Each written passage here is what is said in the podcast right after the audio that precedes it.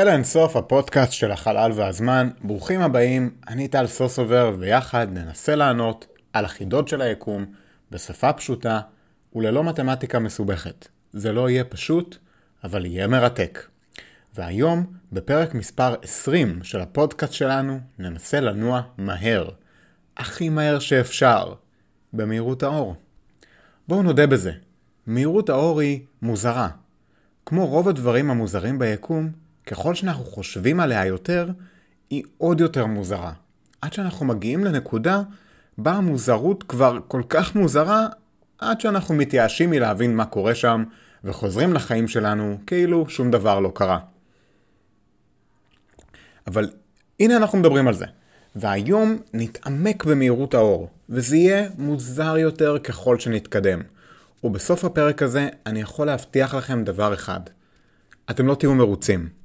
אתם תישארו עם חצי שעה בערך של שאלות ותהיות שנראה כאילו מובילות לאנשהו.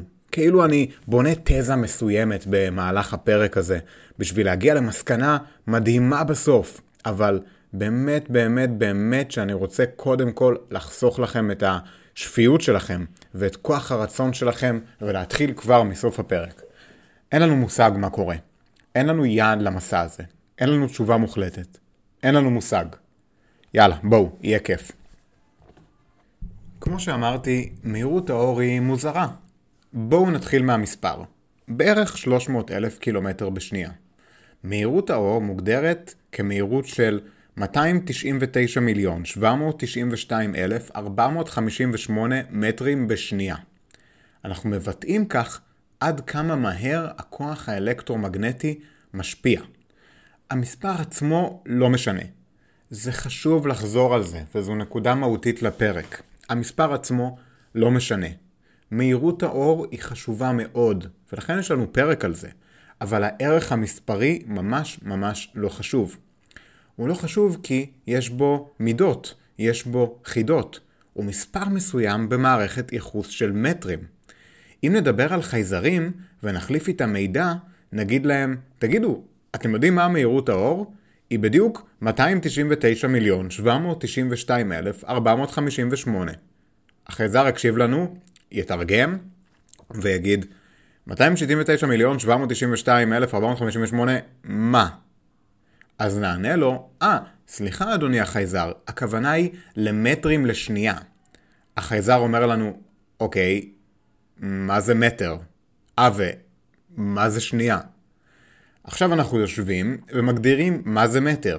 מתארים לו בדיוק מה זה מטר. מטר הוא שבר מסוים של גודל האדם או גודל כדור הארץ, ושנייה היא שבר מסוים של הסיבוב של כדור הארץ סביב עצמו. והחייזר אומר לנו, אוקיי, מה זה כדור הארץ? אתם מבינים לאיפה אני הולך פה וכמה זה מגוחך? הערך הנומרי של מהירות האור פשוט לא חשוב. הוא יכול להיות 200 קיקופלקטו לשושקוש, הוא יכול להיות 80 אה, טינטוניסיוסיוס, הוא יכול להיות 1. הוא יכול להיות 1. מהירות האור פעם אחת. המספר עצמו לא חשוב, כי הוא משוייך למידות. כל המידות הן שרירותיות ומומצאות. אני לא מנסה לשחק משחקי מילים איתכם או משהו כזה. מהירות האור היא מהירות, יחס מסוים בין מרחק לזמן. המהירות במכונית שלנו, כשאנחנו נוסעים במהירות של 100 קילומטר בשעה, מראה לנו כמה מרחק אנחנו יכולים לעבור בזמן מסוים. 100 קילומטרים בשעה אחת. עכשיו, יש בעצם משחק פה שאנחנו עושים. יש תיאור של מערכת יחסים בין מרחק וזמן. כדי להגדיר את מהירות האור אנחנו צריכים להגדיר זמן ומרחק. קילומטר ושנייה, מטר ושעה. מה שתרצו, אבל צריך זמן ומרחק. אנחנו צריכים להשתמש ביחידות מסוימות. יש שתי דרכים. אפשר להגדיר מה זה מטר ומה זו שנייה. כמובן אלו סתם הגדרות כמו שעשינו קודם. אפשר גם להסתכל על זה הפוך. יש לנו את מהירות האור, וכתוצאה ממנה מחלצים מה זה מטר ומה זו שנייה. אם אנחנו עושים ניסוי למדידת מהירות האור, זה בערך כמו לעשות ניסוי למדידת האורך של המטר, או ניסוי למדידת האורך של שנייה. מהירות האור היא שרירותית. למי אכפת מה מהירות האור? למי אכפת? לנו אכפת. לנו אכפת ממהירות האור. אכפת לנו מהמרחקים, אכפת לנו מהזמן. זה מספר שאנחנו רוצים לדעת. אמרנו שזו המהירות הקבועה היחידה ביקום. מהירות האור היא המהירות היחידה שהיא תמיד תמיד קבועה. אז אולי היא לא כל כך שרירותית? היינו רוצים לדעת את זה.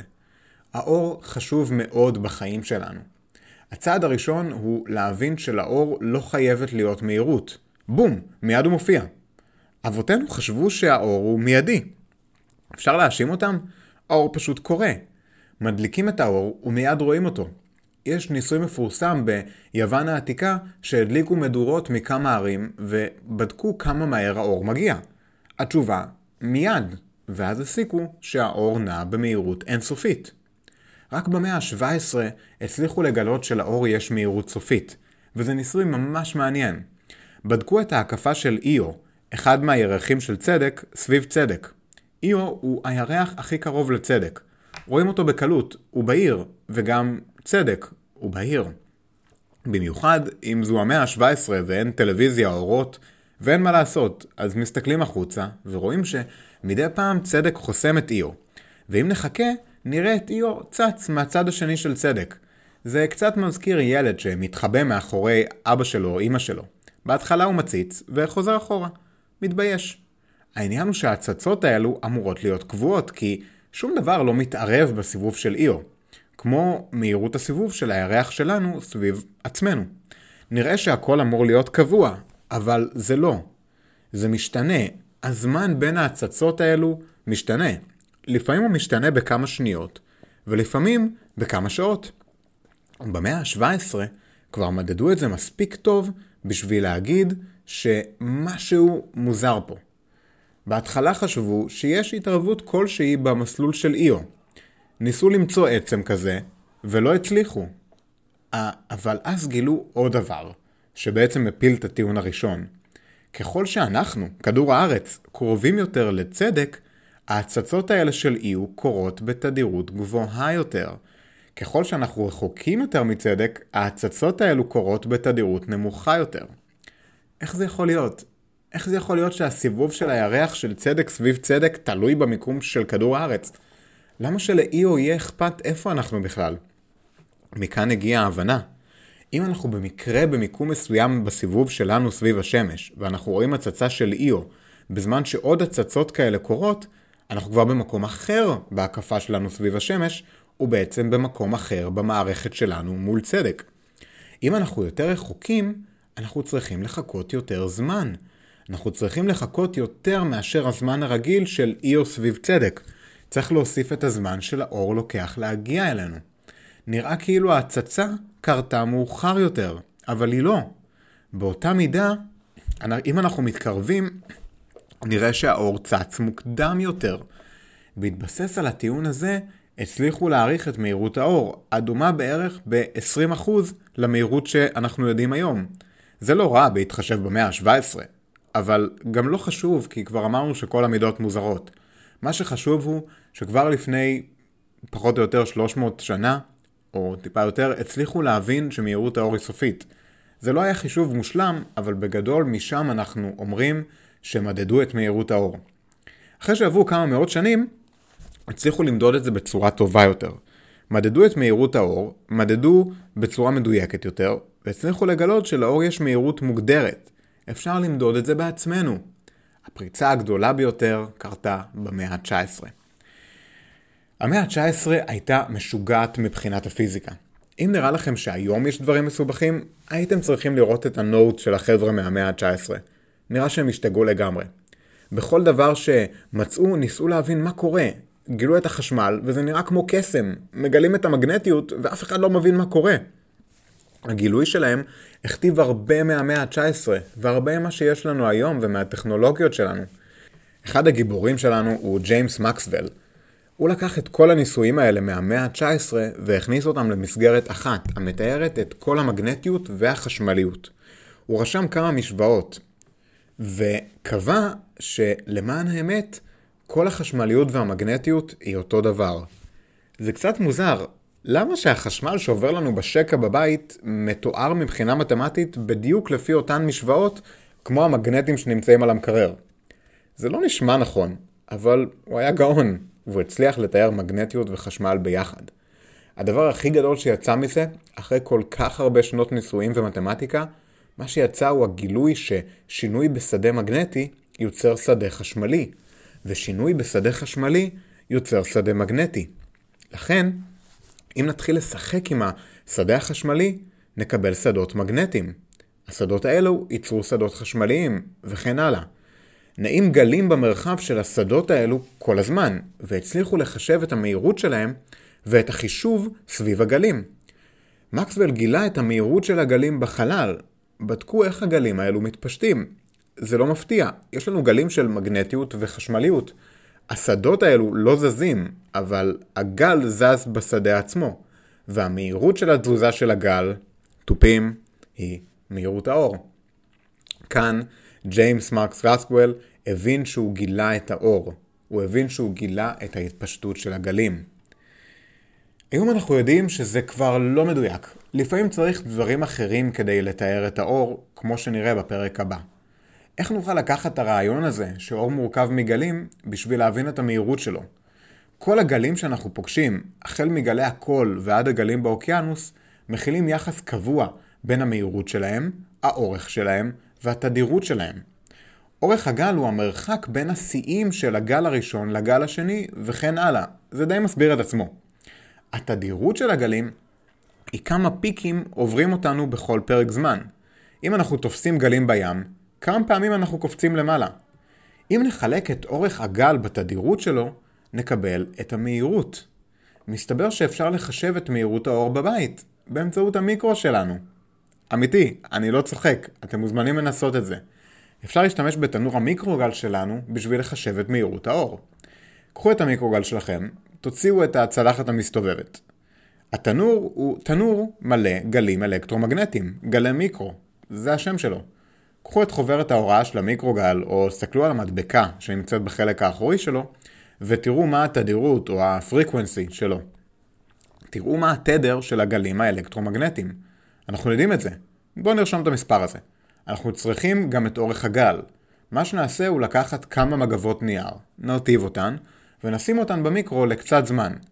עכשיו, אה, אנחנו מוציאים את המגבות האלה אחרי כמה דקות, ואז נראה שחלק מחתיכות הנייר התייבשו ואפילו נשרפו אם חיכינו מספיק זמן, אבל חלק אחר נשאר רטוב. מה שאנחנו רואים זה את הגלים האלקטרומגנטיים. אנחנו לא יכולים ממש לראות את הגלים עצמם, אבל אנחנו יכולים לראות את המקומות בהם הגלים מגיעים לשיא. בדיוק כמו שבאוקיינוס זיהינו מקומות בהם הגל היה ממש חלש ולא מורגש. זו בדיוק הנקודה עם הגלים. לכן בתוך התנור שלנו יש מקום של שיאים של גל, בהם המון המון דברים קורים, ומקום של שפלים של גל, בהם לא קורה הרבה. אנחנו רואים את העכבות של הגלים האלו. אנחנו רואים מקומות בהם יש המון פעילות אלקטרומגנטית, ויש מקומות שלא. לכן, לא כדאי להשתמש בצלחת המסתובבת אם אנחנו רוצים למדוד את מהירות האור, וכן כדאי להשתמש בה כדי לחמם את האוכל באופן אחיד. עכשיו בואו נוציא את מגבות הנייר האלה מהמיקרו, ונמדוד בעזרת סרגל את המרחק בין השיאים של הגלים. אפשר למדוד כמה כאלו ולעשות ממוצע. המרחק בין השיאים האלו, בין הנקודות היבשות, אם ניקח אותו ונכפיל אותו בתדירות שכתובה על הקופסה, נקבל את מהירות האור. מהי המהירות הזו? זוהי המהירות של האור. מהירות האור במיקרוגל שלנו. אבל למה זה חשוב לנו? זה כולה מהירות, זה סתם מסמר, כמו שאמרנו קודם. זו פשוט המהירות של האור במרחב, כמו מהירות הכל במרחב נגיד, או מהירות הגלים בים. למי אכפת מה המספר? אז קודם כל, זה חשוב כי איינשטיין אמר. איינשטיין אמר שמהירות האור היא הדבר היחיד שחשוב ביקום. זה לא סתם מספר, זה מספר מיוחד מאוד. זה מספר מוזר. עשינו כמה פרקים סביב אור, ולכן לא ניכנס שוב לכל המשחקים איתו. ואנחנו נדבר על זה עוד גם בפרק הבא, אבל בגדול דיברנו על כך שהמרחב והזמן מאוחדים. אנחנו חיים במרחב ארבע-מימדי. שלושה מרחבי מימד ומרחב זמן אחד. אנחנו מודדים את המרחק עם מטר, ומודדים זמן בשניות. איך אפשר לשים זמן ומרחב ביחד? זמן ומרחב נראים שונים לגמרי. אנחנו צריכים כלי מסוים שיעזור לנו להמיר. אנחנו רוצים לשים חלל וזמן אחד ליד השני. אנחנו צריכים לדעת כמה מטר אחד של מרחב שווה בשניות. כמה הוא שווה עשר שניות. כמה שווה שנייה. כמה שווה מיליארד שניות. כמה שוות מטרים בשניות. אנחנו צריכים לדעת מה יחס ההמרה. אנחנו צריכים להבין את התרגום. בתורת היחסות הפרטית של איינשטיין אנחנו מקבלים מספר קבוע. בואו נקרא לו C, קיצור של קונסטנט. הוא מופיע בתורת היחסות הפרטית. הוא מראה לנו איך להמיר בין מרחב בזמן, בין זמן למרחב. היחידה הזו מכילה רכיב של מהירות, המקשרת בין מרחב לזמן. אם אנחנו במכונית שלנו במהירות 100 קמ"ש, זה בעצם אומר שבמחיר של שעה אחת אנחנו מקבלים 100 קילומטר. הקבוע C מופיע בתורת היחסות, והוא מראה לנו איך היקום מחבר בין זמן למרחב. אנחנו יודעים מה המהירות בה היקום כולו פועל. תורת היחסות הפרטית אומרת שחייב להיות חיבור מסוים, יחס המרה מסוים, הנותן לנו להמיר זמן ומרחב. התורה לא נותנת לנו להבין מהו יחס ההמרה, ונראה שאנחנו תקועים. אבל מסתבר שיש פתרון מסוים במשוואות מקסוול. מסתבר שמקסוול רשם תיאור מוקדם של תורת היחסות הפרטית, בלי שהוא ידע אפילו שהוא עושה את זה. הוא יצר תיאוריה שלמה מבלי להבין שזה מה שהוא עושה. תורת היחסות הפרטית היא מעין מטה-תיאוריה של פיזיקה. היא מראה לנו איך תורות פיזיקליות אחרות אמורות לעבוד. משוואות מקסוול כבר היו שם. משוואות מקסוול ממש התאימו לזה. משוואות ניוטון נגיד לא התאימו, אבל מקסוול כן. ברגע שמשלבים את מקסוול עם תורת היחסות, מסתבר שהשיא הזה הוא בדיוק, בדיוק, בדיוק מהירות האור. האם זה צירוף מקרים? עכשיו אתם מבינים את הדבר הכי מוזר. עכשיו אתם מבינים. המהירות של האור היא מה שמקשר בין זמן ומרחב ברמה הכי בסיסית. היא המהירות בה היקום מתרגם זמן למרחב ובחזרה. המהירות המקסימלית הזו יכולה להגיע רק בעבור חלקיקים ללא מסה. זוהי המהירות בה היקום מתרגם זמן למרחב. זו המהירות שמכניסה הכל למסגרת של ארבעה מימדים. האור עצמו הוא חסר מסה, ולכן הוא נע במהירות הזו. לתורת היחסות לא אכפת מהאור, לא אכפת לה מהקיום של האור. האור פשוט מתאים לתיאור של המספר הזה. תורת היחסות הפרטית לא קשורה לאור. למהירות האור אין קשר לאור. אבל בלי המשוואות של מקסוול על אלקטרומגנטיות, המשוואות על האור, לא היינו יכולים להגיע לתורת היחסות הפרטית ולמהירות האור. זה לא כמו מהירות הקול נגיד. מהירות הקול זה באמת סתם מספר. אין לו משמעות מעבר למה שהוא מתאר. מהירות האור היא הרבה יותר מסתם מספר.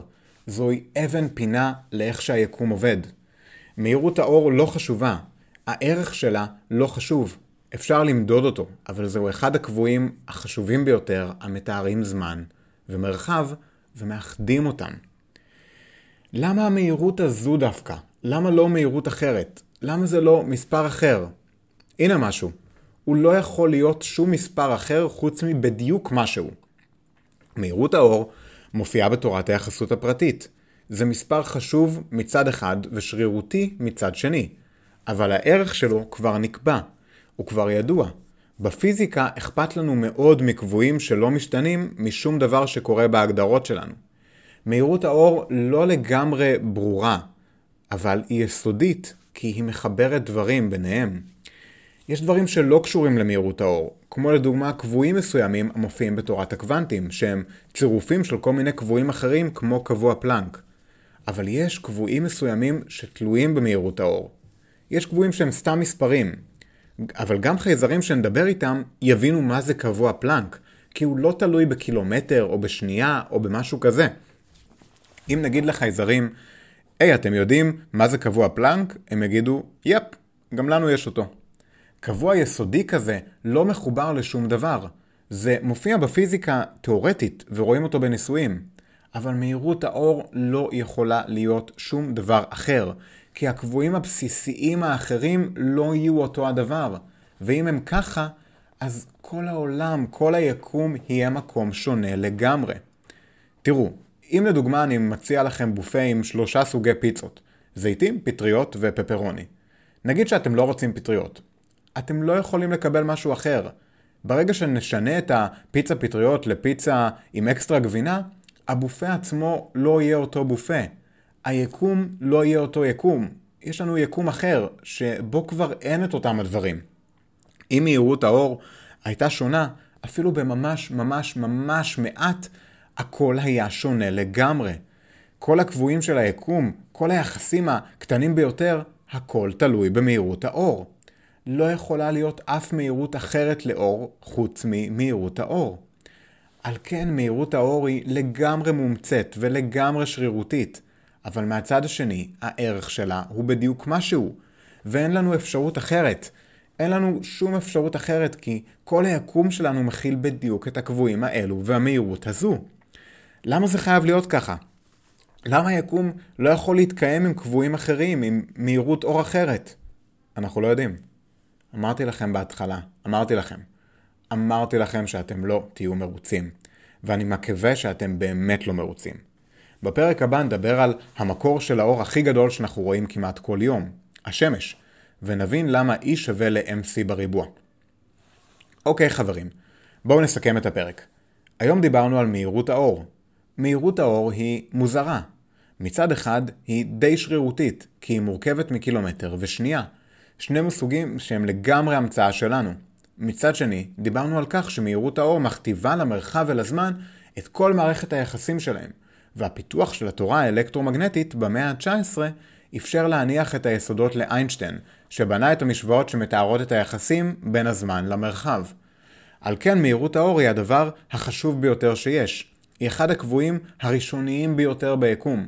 אחד הקבועים שמכתיבים ליקום איך להתנהג, וגם אחד הקבועים שמכתיבים לנו כל דבר ביקום שלנו. אם מהירות האור הייתה שונה, היקום היה שונה לגמרי. הכל היה שונה לחלוטין. לכן, למרות שמהירות האור היא שרירותית, אין לנו שום קיום באף יקום אחר. אנחנו לא יודעים למה מהירות האור היא מהירות האור. אנחנו לא יודעים האם זה ככה. אנחנו פשוט לא יודעים. אנחנו רק יודעים שזה חייב להיות ככה, ושאין אפשרות לשום קיום של פיזיקה, כפי שאנחנו מכירים אותה, ביקום בו מהירות האור היא לא קבועה והיא לא בדיוק מורכבת מהיחידות השרירותיות של הזמן והמרחב שאנחנו משתמשים על מנת לתאר אותה. תודה רבה רבה לכם על ההקשבה. הפודקאסט של אל האינסוף הוא יוזמה שלי להנגשה של חקר החלל לכולן ולכולם, ללא הבדל גיל, ידע מתמטי או, או כל הבדל אקראי אחר שתבחרו. הסקרנות שייכת לכולם. אני תמיד שמח לשמוע משוב ולקבל פידבק על הפרקים, וכן לקבל ולענות על שאלות שלכם. בנוט של הפרק תוכלו למצוא לינקים למאמרים שקראתי כשהכנתי את הפרק, וכן פרטים ליצירת קשר איתי וקרדיט המוזיקה. מוזמנים למצוא אותנו גם בעמוד הפייסבוק עם השם אל האינסוף. פרק כמו זה, כמו יתר הפרקים הזוגיים שלנו, הוא פרק המתאר תופעות מוזרות ברמת הפיזיקה ודברים גדולים. בפרקים האי-זוגיים אנחנו מדברים על דברים מקומיים יותר, כמו כדור הארץ והשמש. יש לנו עוד המון מה לחקור, המון מה לדעת, הסקרנות לא יודעת גבולות, וכיף להמשיך ולדחוף את חוקי הפיזיקה קדימה. הפודקאסטים של אלה אינסוף זמינים חינם בכל אתרי הפודקאסטים האהובים עליכם, אפל פודקאסט, גוגל פודקאסט, ספוטיפיי ובכל מקום בו אתם שומעים פודקאסטים. פרק כמו זה לוקח כמה עשרות שעות של עבודת מחקר, הכנה, הקלטה ועריכה. הפודקאסטים של אלה אינסוף מוגשים לכם בחינם ומתוך מטרה אישית שלי להביא את חקר היקום לכולם. אם אהבתם את הפרק, בבקשה שתפו אותו עם כל מי שנותן לכם אור בחיים שלכם, עם הילדים שלכם, עם ההורים שלכם, ועד הפעם הבאה, ותודה רבה לכם על ההקשבה. שלכם, טל.